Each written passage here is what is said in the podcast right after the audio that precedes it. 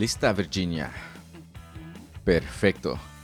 Entonces, muy buenos días, muy buenos, muy buenos días. Hoy es 9 de junio y pues ya nuevamente estamos aquí sentaditos para la lectura bíblica.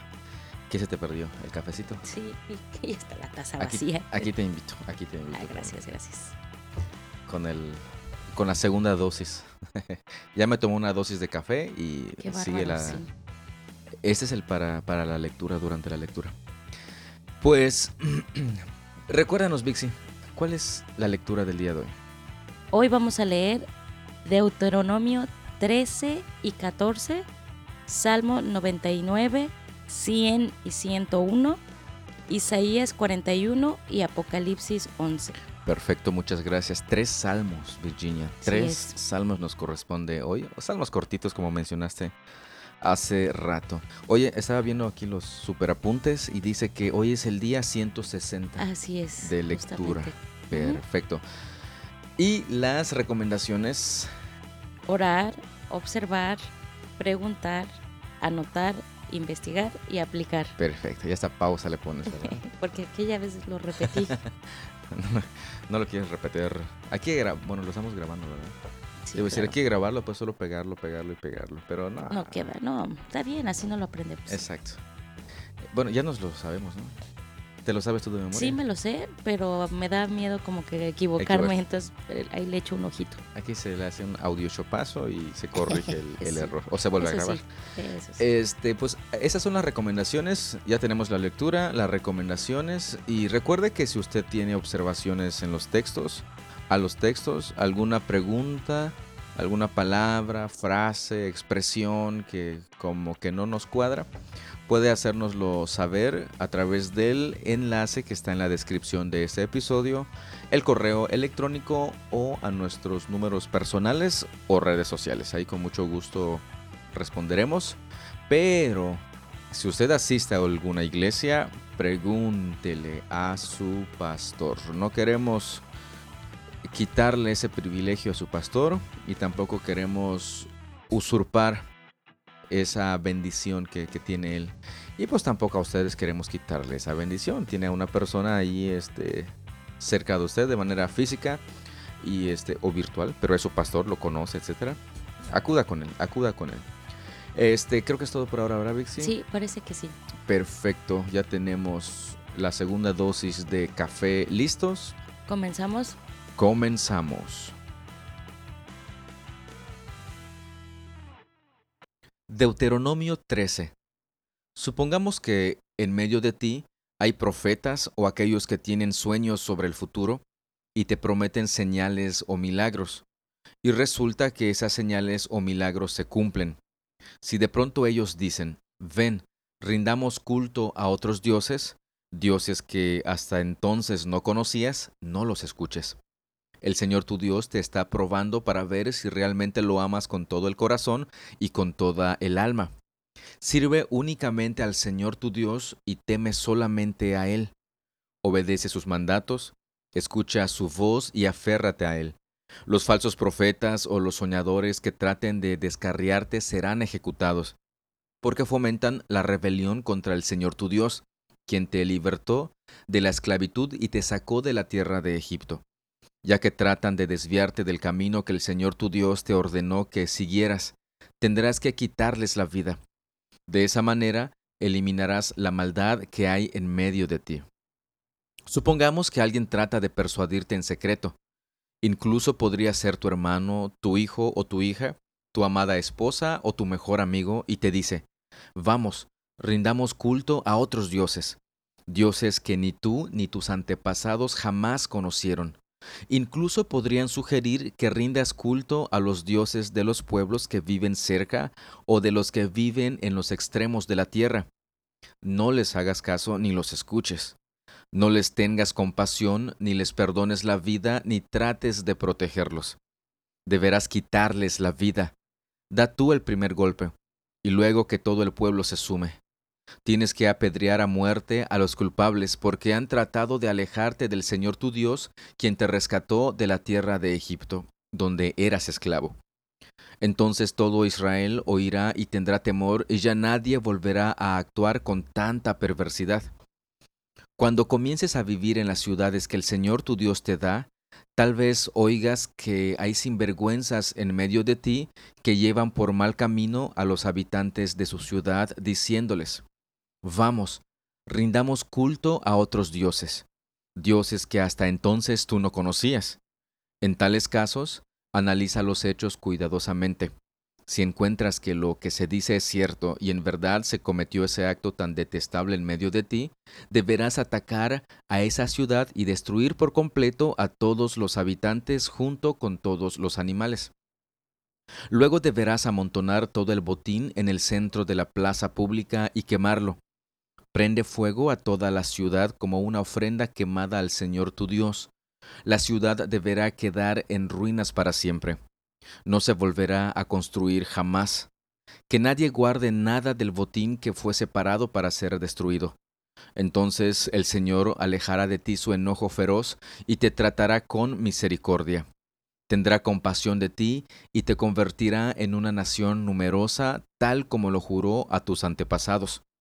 El Señor tu Dios será compasivo contigo solamente si escuchas su voz y obedeces todos sus mandatos que te entrego hoy, y haces lo que a Él le agrada. Como en todos los discursos de Moisés en este libro, encontramos advertencias. Advertencias, y como siempre, fíjese, en contra de la idolatría pero en este caso habla sobre profetas o personas cercanas, ya sea hermanos, hijos o hijas, o esposa o mejor amigo, que nos invita a, la idolatría, a rendir culto a otros dioses. Imagínate, Vixi, imagínate que lo que está escrito aquí en, en este Deuteronomio se llevara a cabo el día de hoy que alguien diga, el Señor va a venir en septiembre del 2017 o que el Señor va a venir en tal fecha, no se cumple. Y de acuerdo a Deuteronomio, ¿qué, ¿qué tendríamos que hacer a esas personas? Justamente eso estaba leyendo. Decía que incluso si fuera tu esposa, tu familiar, quien fuera, no le tengas compasión, dice, ni les perdones la vida. O sea, la mitad de la población ya estuviera extinta. No, la mitad de la población. Más, creo. No, no, no, no. No, no, no, no. Es que está hablando de los profetas, de lo que se dicen profetas y dicen, ah, mira, va a pasar esto, ah, mira, va a pasar lo otro, y no pasa. se está refiriendo a, esos profetas o a esas personas que te dicen, este, vamos a otros dioses, o etcétera, etcétera. No, no, no creo que la mitad de la población, pero, pero sí una gran parte de creyentes, de creyentes, porque está hablando precisamente de creyentes aquí. Ah, no es de todos. No, no es de todos. Dije, porque hay muchos, ahora, hoy en día hay muchísima gente. Exacto, pero está hablando del pueblo de Dios. Ah, del pueblo de Dios. O sea, por ejemplo, que tú, que yo venga y te diga, ¿sabes qué, Vixi? Vamos a, rendirle culto al Dios televisión que está aquí enfrente de nosotros. Ah, entonces tendrías que apedrearme. Ah, ya, ya, ya, vaya, vaya. Perfecto. Continuamos. Deuteronomio 14.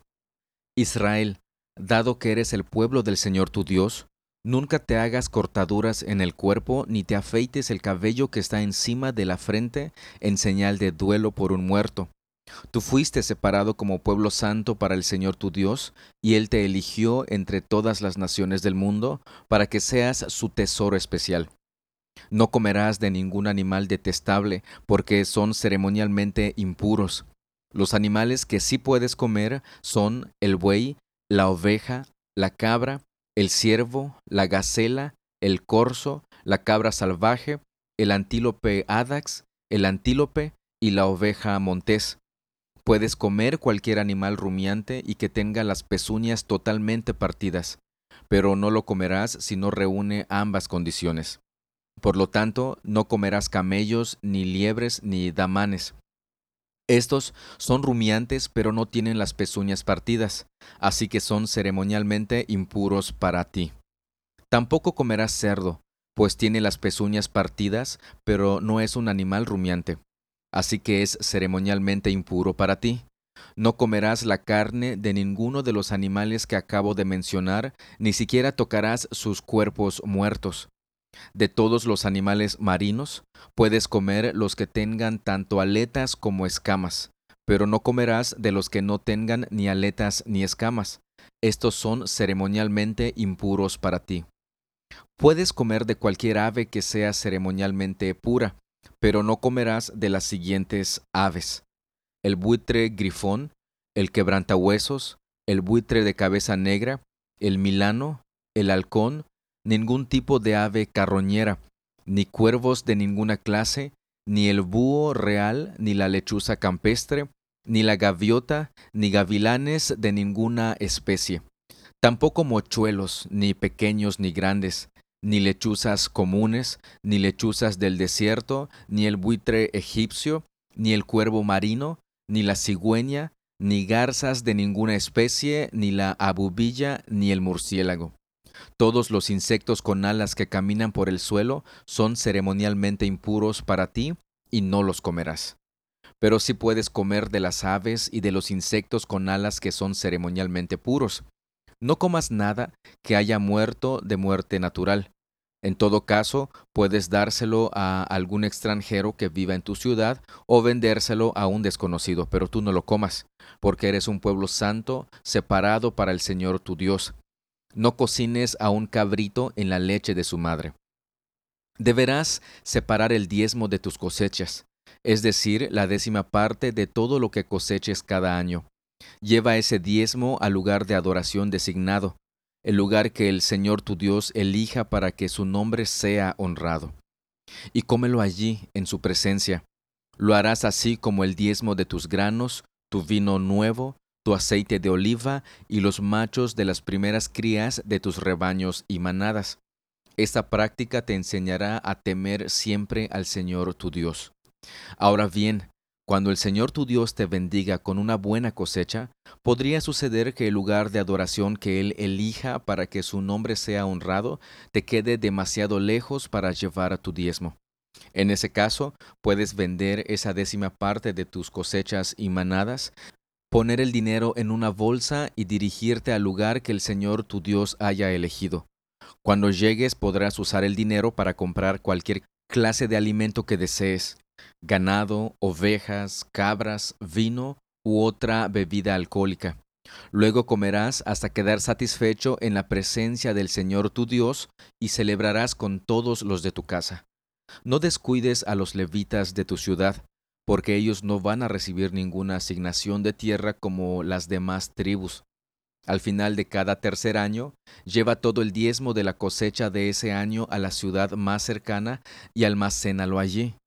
Dáselo a los levitas, quienes no recibirán ninguna asignación de tierra como las demás tribus. Y también a los extranjeros que vivan en medio de ti, a los huérfanos y a las viudas de tus ciudades, para que coman y se sacien. Entonces el Señor tu Dios te bendecirá en todo tu trabajo. Fíjate, Vixi, los animales que no podemos comer. Bueno, no, no que no podemos comer, sino que están aquí que son ceremonialmente impuros. Y hay que hacer énfasis en esa palabra, ceremonialmente impuros. Sí, es, importante tener en cuenta eso. Y además, este, si, si estuvieran vigentes estas, estas, este, estos animales, pues adiós cochinita. Adiós puerco riquísimo. Exactamente. Pero no, note por favor la, la, lista de los animales. Hay muchas que, que, consumimos actualmente que no, que no, que no, este, que no se debieron consumir en, en, ese entonces. Y la pregunta que podemos hacernos es, ¿y por qué? ¿Ahora podemos o no podemos? Hay una sección de, de creyentes que dice que no, no comen cerdo, entre otras cosas. Pero bíblicamente, ¿qué es lo que nos dice? Uno puede decir, ah, es que aquí en la Biblia dice que no, que no lo puedes comer. Pero, ¿qué otra pregunta podríamos hacer respecto a esto? Y entonces, o sea, ¿qué, qué pasaba? ¿Qué pasaba? ¿Y ahora qué? Ahora, ¿qué pasa? Acuérdate de Pedro. Cuando descendió el lienzo.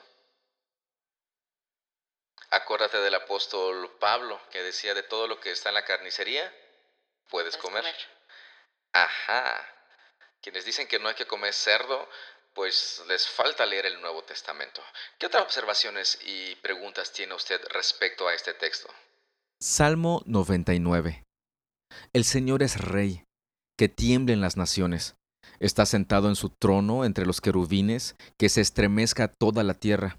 El Señor se sienta con majestad en Jerusalén, exaltado sobre todas las naciones. Que ellas alaben tu nombre grande y temible. Tu nombre es santo, Rey poderoso, amante de la justicia. Tú has establecido la imparcialidad, has actuado con justicia y con rectitud en todo Israel. Exalten al Señor nuestro Dios, póstrense ante sus pies porque Él es santo. Moisés y Aarón estaban entre sus sacerdotes, Samuel también invocó su nombre. Clamaron al Señor por ayuda y Él les respondió. Habló a Israel desde la columna de nube, y los israelitas siguieron las leyes y los decretos que les dio. Oh Señor nuestro Dios, tú les respondiste. Para ellos fuiste Dios perdonador, pero los castigaste cuando se desviaron.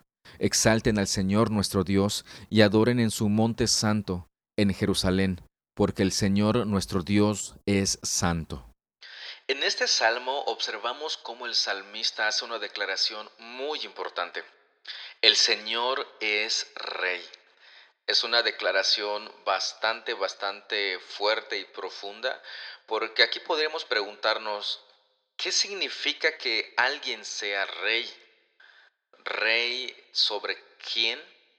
Pues aquí nos dice que tiemblen las naciones, está sentado en su trono entre los querubines, que se estremezca toda la tierra. Fíjense cómo habla de naciones y tierra. O sea, aquí se está refiriendo al Señor como rey sobre absolutamente todo. Y hay una invitación para alabar a Él. Observe también que repite en varias ocasiones la santidad de Dios. Verso 3, tu nombre es santo. Verso 5, póstrese, póstrense ante sus pies porque Él es santo. Y ya al último, el último versículo también dice, porque el Señor nuestro Dios es santo, y también ahí en la línea anterior, y adoren en su monte santo en Jerusalén. Fíjese cómo hace énfasis en el reinado de Dios, Dios como rey y su santidad. Y por esa razón es necesario que nosotros alabemos su nombre grande y temible. ¿Por qué? Porque Él es santo. Salmo 100. Aclamen con alegría al Señor, habitantes de toda la tierra. Adoren al Señor con gozo. Vengan ante Él cantando con alegría. Reconozcan que el Señor es Dios.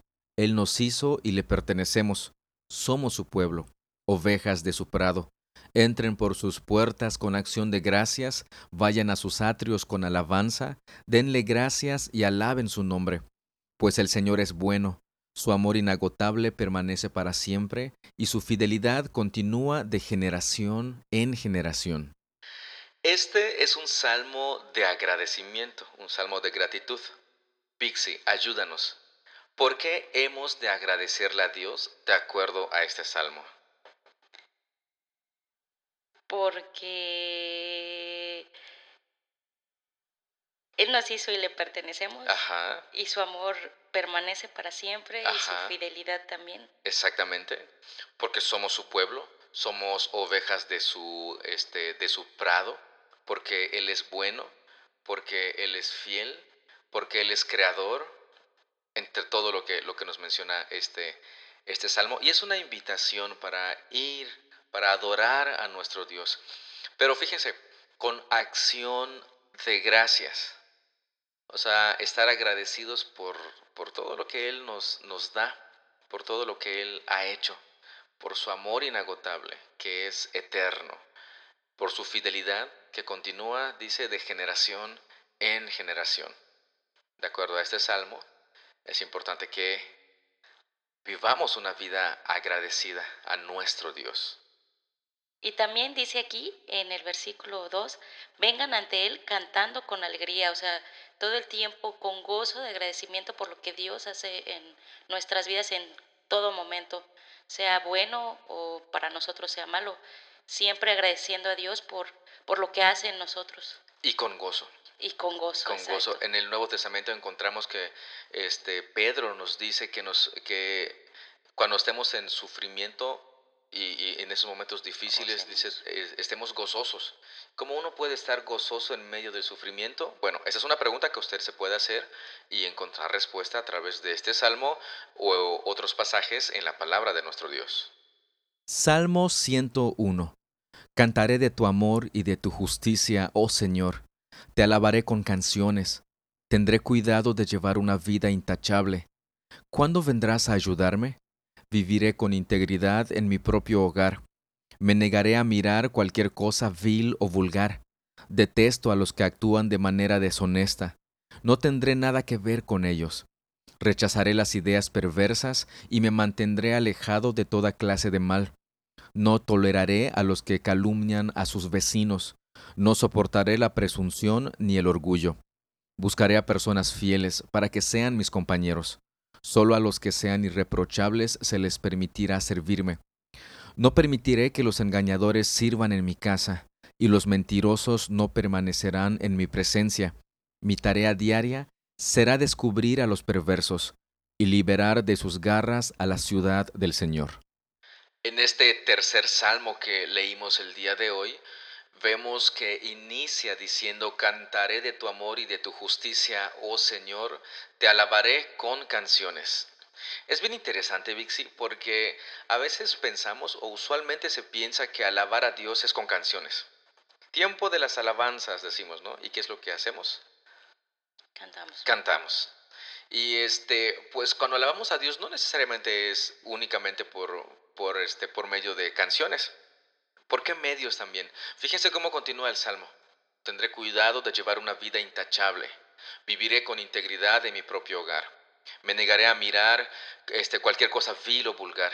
Fíjense de la lista que nos presenta aquí el, el salmista, una lista bien interesante, bien importante. Isaías 41. Escuchen en silencio ante mí, tierras más allá del mar Traigan sus argumentos más convincentes. Vengan ahora y hablen. El tribunal está listo para oír su caso. ¿Quién ha incitado a ese rey del oriente, llamándolo en justicia para el servicio de Dios? ¿Quién le da victoria a ese hombre sobre muchas naciones y permite que pisotee a los reyes? Con su espada reduce a polvo a los ejércitos, y con su arco los esparce como la paja ante el viento. Los persigue y avanza seguro, aunque pisa terreno desconocido. ¿Quién ha hecho obras tan poderosas, llamando a cada nueva generación desde el principio del tiempo? Yo soy el Señor, el primero y el último, únicamente yo lo soy. Las tierras más allá del mar observan con temor, las tierras lejanas tiemblan y se movilizan para la guerra. Los fabricantes de ídolos se alientan unos a otros y se dicen, sé fuerte. El escultor anima al orfebre, y el que hace moldes colabora en el yunque. Muy bien, dicen, está quedando bien. Con cuidado juntan las piezas, después sujetan el ídolo para que no se caiga. Pero en cuanto a ti, Israel, mi siervo, Jacob, a quien he escogido, descendiente de mi amigo Abraham, te he llamado desde los confines de la tierra, diciéndote, eres mi siervo, pues te he escogido y no te desecharé.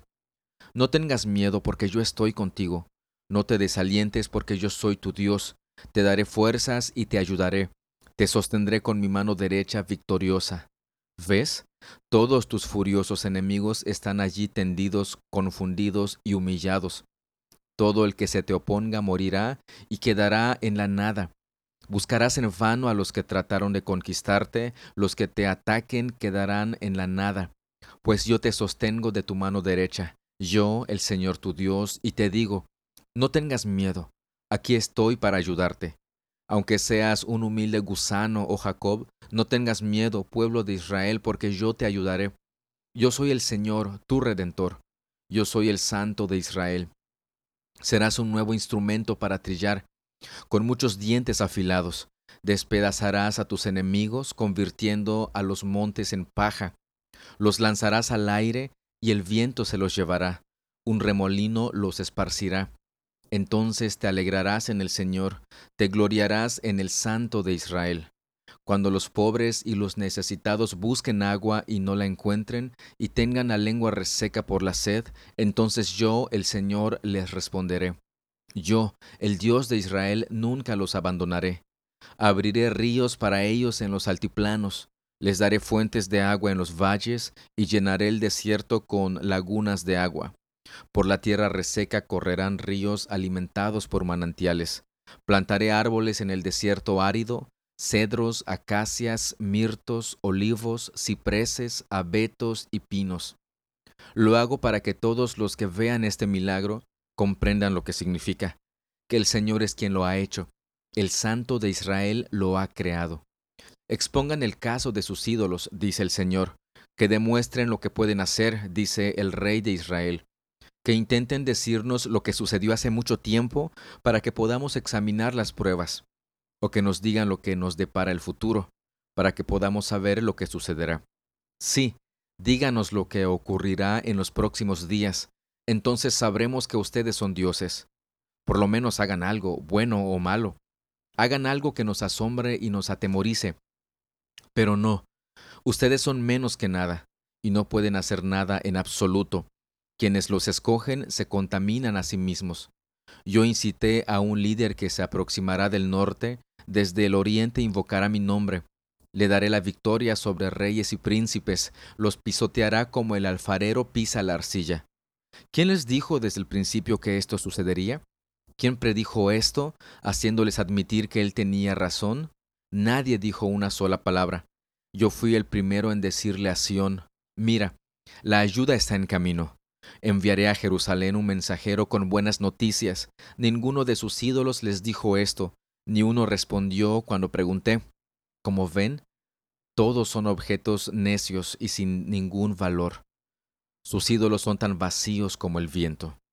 En este libro, en este capítulo, encontramos muchísimo, muchísimo, así como anteriormente hemos leído en, libros anteriores, Deuteronomio por ejemplo, esas advertencias en contra de los ídolos.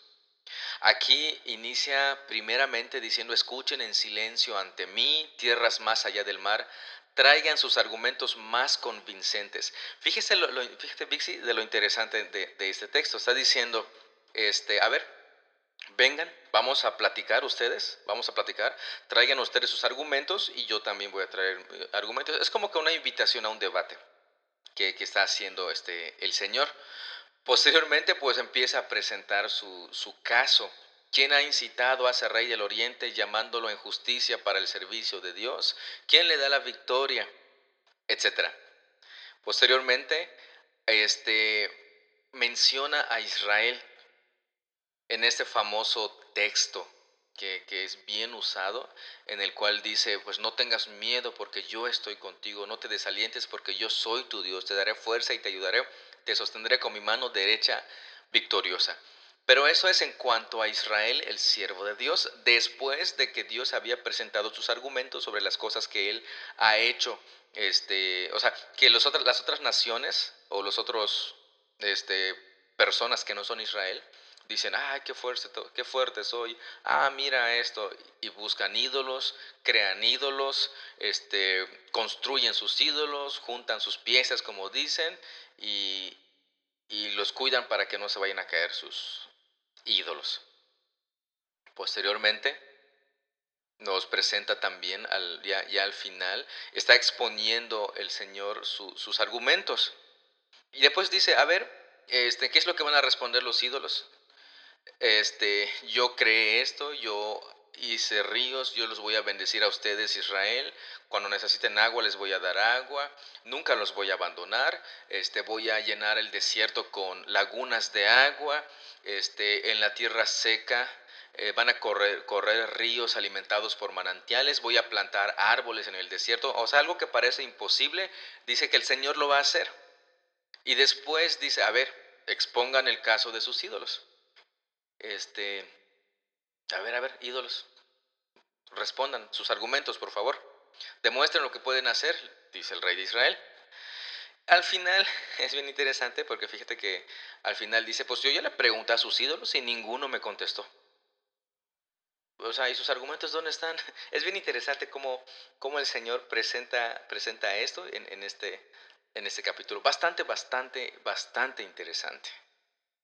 Apocalipsis 11 Luego me fue dada una vara para medir y me fue dicho, Ve y mide el templo de Dios y el altar, y cuenta el número de adoradores. Pero no midas el atrio exterior porque ha sido entregado a las naciones, las cuales pisotearán la ciudad santa durante cuarenta y dos meses.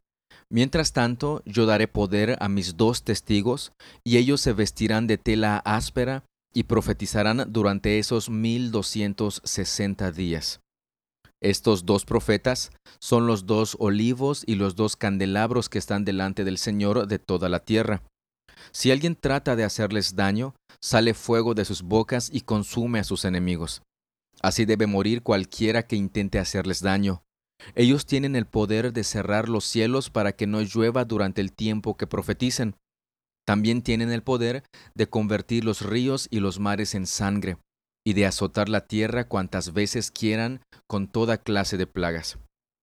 Cuando los testigos hayan terminado de dar su testimonio, la bestia que sube del abismo sin fondo declarará la guerra contra ellos, los conquistará y los matará y sus cuerpos quedarán tendidos en la calle principal de Jerusalén, la ciudad que simbólicamente se llama Sodoma y Egipto, la ciudad en la cual su Señor fue crucificado. Y durante tres días y medio, todos los pueblos y todas las tribus, lenguas y naciones se quedarán mirando los cadáveres. A nadie se le permitirá enterrarlos, los que pertenecen a este mundo se alegrarán y se harán regalos unos a otros para celebrar la muerte de los dos profetas que los habían atormentado. Pero después de tres días y medio, Dios sopló vida en ellos, y se pusieron de pie. El terror se apoderó de todos los que estaban mirándolos. Luego una fuerte voz del cielo llamó a los dos profetas. Suban aquí. Entonces ellos subieron al cielo en una nube mientras sus enemigos los veían. En ese mismo momento hubo un gran terremoto que destruyó la décima parte de la ciudad. Murieron siete mil personas en el terremoto y todos los demás quedaron aterrorizados y le dieron la gloria al Dios del cielo. El segundo terror ya pasó. Pero mira, el tercer terror viene pronto. Entonces el séptimo ángel tocó su trompeta y hubo fuertes voces que gritaban en el cielo. Ahora el mundo ya es el reino de nuestro Señor y de su Cristo, y Él reinará por siempre y para siempre. Los veinticuatro ancianos que estaban sentados en sus tronos delante de Dios se postraron rostro en tierra y lo adoraron, diciendo, Te damos gracias, Señor Dios, el Todopoderoso, el que es y que siempre fue, porque ahora has tomado tu gran poder y has comenzado a reinar. Las naciones se llenaron de ira, pero ahora el tiempo de tu ira ha llegado. Es tiempo de juzgar a los muertos, y de recompensar a tus siervos los profetas, y también a tu pueblo santo, y a todos los que temen tu nombre, desde el menos importante hasta el más importante. Es tiempo de destruir a todos los que han causado destrucción en la tierra. Después se abrió en el cielo el templo de Dios, y el arca de su pacto se podía ver dentro del templo. Salieron relámpagos, rugieron truenos y estruendos, y hubo un terremoto y una fuerte tormenta de granizo. En este libro nuevamente nos encontramos con varias preguntas y varias incógnitas. Una de las preguntas es, ¿quiénes son estos dos testigos? Y no, no son esas personas que en América Latina salieron diciendo, nosotros somos los dos testigos del Apocalipsis. No, no, no, no, para nada. Definitivamente no. Hay quienes dicen, es el Nuevo y el Antiguo Testamento. No, ¿dónde sugiere eso esta, este capítulo? ¿Dónde sugiere esto Apocalipsis? Pero fíjense este, los símbolos. Acuérdense que estamos hablando de símbolos. Es un libro profético y contiene muchos, muchos símbolos. Habla del templo de Dios, habla del altar y el número de adoradores. Bien interesante esto. Posteriormente habla de que la ciudad será pisoteada durante 42 meses. ¿Cuánto es 42 meses? 42 meses son 1260 días, donde dice, mientras tanto, yo daré poder a mis dos testigos y ellos se vestirán de tela áspera y profetizarán durante precisamente estos 42 meses o 1260 días. Fíjense la relación entre, entre estos que está presentando. Posteriormente a la pregunta es, ¿quiénes son estos dos testigos?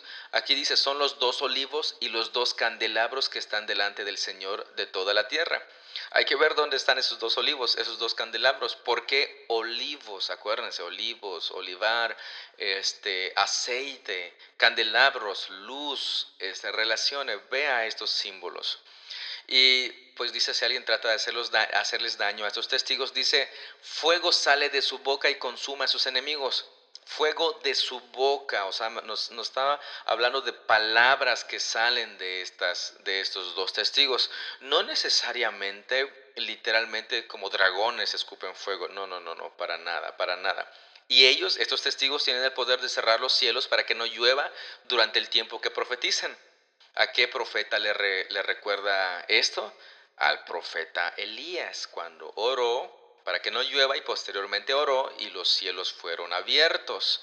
También dice, tienen el poder de convertir los ríos y los mares en sangre. ¿A quién le recuerda esto? A Moisés.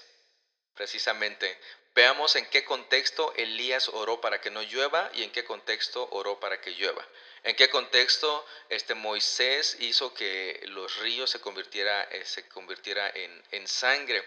Y también dice de azotar a tierra cuantas veces quieran con toda clase de plagas. Eso nos lleva a Moisés en, en Egipto cuando el pueblo era esclavo y el Señor los iba a liberar. Hay un montón, montón de cosas que podemos nosotros ver en este, en este capítulo. No podemos ahondar por cuestión de tiempo, pero note que son ayes. Cuando alguien dice hay, A, Y, es porque algo terrible va a pasar. Pero en esta situación estamos hablando de un juicio, juicio, los ayes. Posteriormente, la séptima trompeta suena. Y con esto el tercer terror. Fíjese, relacione y regrese si usted desea para leer este, lo de los siete sellos en este caso las siete trompetas, y cuando vemos los siete ayes, hay mucha similitud en cada uno de ellos. Y eso nos vuelve a llevar a hacer esta pregunta. ¿Se están refiriendo a cosas diferentes o a cosas similares, iguales, desde una perspectiva diferente? Es bien interesante esto. ¿Qué otras observaciones y preguntas tiene en este texto, en este capítulo? Pues ya terminamos, Virginia, el día de hoy, la lectura del día de hoy. ¿Qué tal tu super prueba? Bastante interesante. Mucho que aprender, mucho que buscar, mucho que... platícanos tu, experiencia ahorita. Este, le, pongo en contexto rápidamente. Usted escuchó que este, le preguntaba algunas cosas y le preguntaba sobre observaciones y daba sus pequeñas observaciones, este, Virginia, sobre ese texto. Y ella me comentaba algo, pues mejor que se lo platique ella pues es que te comenté tanto que ya no sé qué cosa. De, de las preguntas y observaciones, ¿qué es lo que... Eh, ¿Qué tan fácil? ¿Cómo te sentías? Ah, que, bueno, es que, ah, bueno, ahorita que apenas estoy empezando en esto, se me hace un poco complicado, pero al mismo tiempo, o sea, como que me empiezan a surgir más dudas, pero esas mismas dudas me traban, pero me hacen querer este, investigar más y así como que ya poco a poco mientras te escucho, como que eh, no quería salir de Isaías, de hecho, porque me quedé ahí este, viendo todo lo que, lo que habías comentado y, seguía viendo otras cositas, ¿no? Entonces, como que hay, hay partes que no veías o que muchas veces lo leíste, pero no lo habías visto y te quedas viendo, ¿no? O sea, qué es lo que está sucediendo, qué es la, el contexto, como dices, de, de lo, lo que dice antes y lo que dice después y es bastante, bastante interesante y mucho, o sea, exageradamente muchas cosas que que pueden seguir surgiendo de, un solo versículo. Exacto, de un solo capítulo. Y, es, sí, como, como menciona Vicky, sí, es, puede ser un poco laborioso y complicado al principio, pero es ahí donde entra la diligencia, el tomar un tiempo. Tristemente, tristemente, a veces consideramos que un tiempo devocional, o bueno, eh, está bien, leamos y todo eso, pero es importante dedicarle un buen tiempo. Ahorita, ¿cuánto tiempo llevamos este, grabando en, este, cuatro capítulos? Como un poquito más de media hora. Ahora, con Isaías me decías que te querías quedar un poco más, ¿no? Ahí porque, oye, y esto y lo otro, y empezabas a observar más textos. Ahora imagínate si nos dedicamos a un solo capítulo, ver, observar todo lo que el texto nos, lo dice, nos llevaremos mucho, mucho más tiempo. Y no es una simple lectura de que, ah, ya leí, ah, ya me siento bendecido. No, no, no. Este, tenemos que, este, ¿cómo decirle? Recordar que estamos delante de la palabra de nuestro Dios, delante de Dios mismo. Y esto nos debe de asombrar, nos debe de cautivar y hacer desear mucho más. Así como hace ratito con Isaías, oye, mira, y esto. Y, Vicky me señalaba cosas que yo no dije. Y es cierto, no puedo, no puedo señalar todo, porque a veces no los veo todo completamente, tendría que pasar más tiempo estudiando. Este, o, a veces, pues cuestiones de tiempo no lo comento, pero sí hay este. Hay mucho que podemos nosotros este, ver. Y, y, es, y es emocionante. Es emocionante cuando, cuando uno se toma el tiempo para estudiar, para con diligencia escudriñar las escrituras. Y es la invitación que nos dice, que encontramos en la misma Biblia. No dice lee tu Biblia, dice escudriña, escudriña las escrituras. Es bien diferente. ¿Algo más que nos quieras comentar, Vixi? pues, ah, no, ahorita ese mi no, sí o no, sí. sí o no. Sí, eh, eh, definitivamente hay mucho, ¿no? Hay mucho que, que ir sacando lo, lo, que te comentaba, ¿no? O sea, por eso es que muchas personas dicen que es Moisés y Elías esos dos testigos, eh, este, de a qué se refiere, exactamente si son esos tres años y medio, esos 1260 días, o son varias preguntas que ya, ya me, me han este, yendo, no sé, dice yendo, no sé, este, surgiendo. Y el versículo 16 también igual eh, dice que los 24 ancianos que estaban sentados en el trono delante de Dios, se postraron rostro en tierra y lo adoraron. O sea, y daban gracias al Señor Todopoderoso, el que es, el que siempre ha sido y el que será. Eso es bastante, bastante interesante, ¿no? Porque ya está llegando ese, ese momento. Bueno, ya llegó, ¿no? Pero ya empezar a ver que todo eso se está cumpliendo y que ya está reinando es, es bastante interesante. Así es. Y, eso es bien, y eso es este, muy cierto.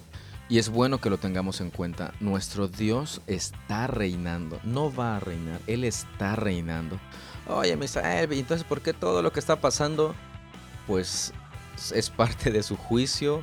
Es parte de, de, lo que tiene que pasar. Pero eso no significa que Él no esté reinando. Que Él no tenga el control. Que, no, que Él no esté, esté sobre todo eso. No, Él está siempre tengo que recalcar eso. Cuando hablo de la soberanía de Dios, siempre recalco el también hay responsabilidad del hombre. Porque hay quienes pueden decir, ah, entonces pues Dios tiene el control, somos marionetas. No, no. Usted y yo somos responsables de lo que decimos, pensamos y hacemos ante Dios. Y por eso también seremos juzgados. ¿Algo más, Vixi? No, ahora sí no. ahora sí no. Ah, bueno. Ahora que me, que me dices, no, ya quiero, ya quiero. Bueno, entonces. Estás esperando, estoy esperando que digas algo más. No, no, no, no, ya. Ahora sí. Ahora sí termina. Perfecto. Pues hoy sí, hoy sí, este, rompimos récord de tiempo, parece. Bueno, aquí no me aparece el tiempo, pero me dice 1291 compases. Uy. hemos hemos este, grabado. Pero concluimos. Concluimos. Muchas gracias por su tiempo. Muchas gracias por su atención. Dios los bendiga. Nos escuchamos el día de mañana. Recuerda que si quiere enviarnos sus observaciones, este ya conoce los medios para hacerlo. Cuídese un montón, cuídese un montón, un chorro y un montón dirían por allá. Este, nos vemos, nos escuchamos, mejor dicho, el día de mañana. Hasta mañana. Hasta luego.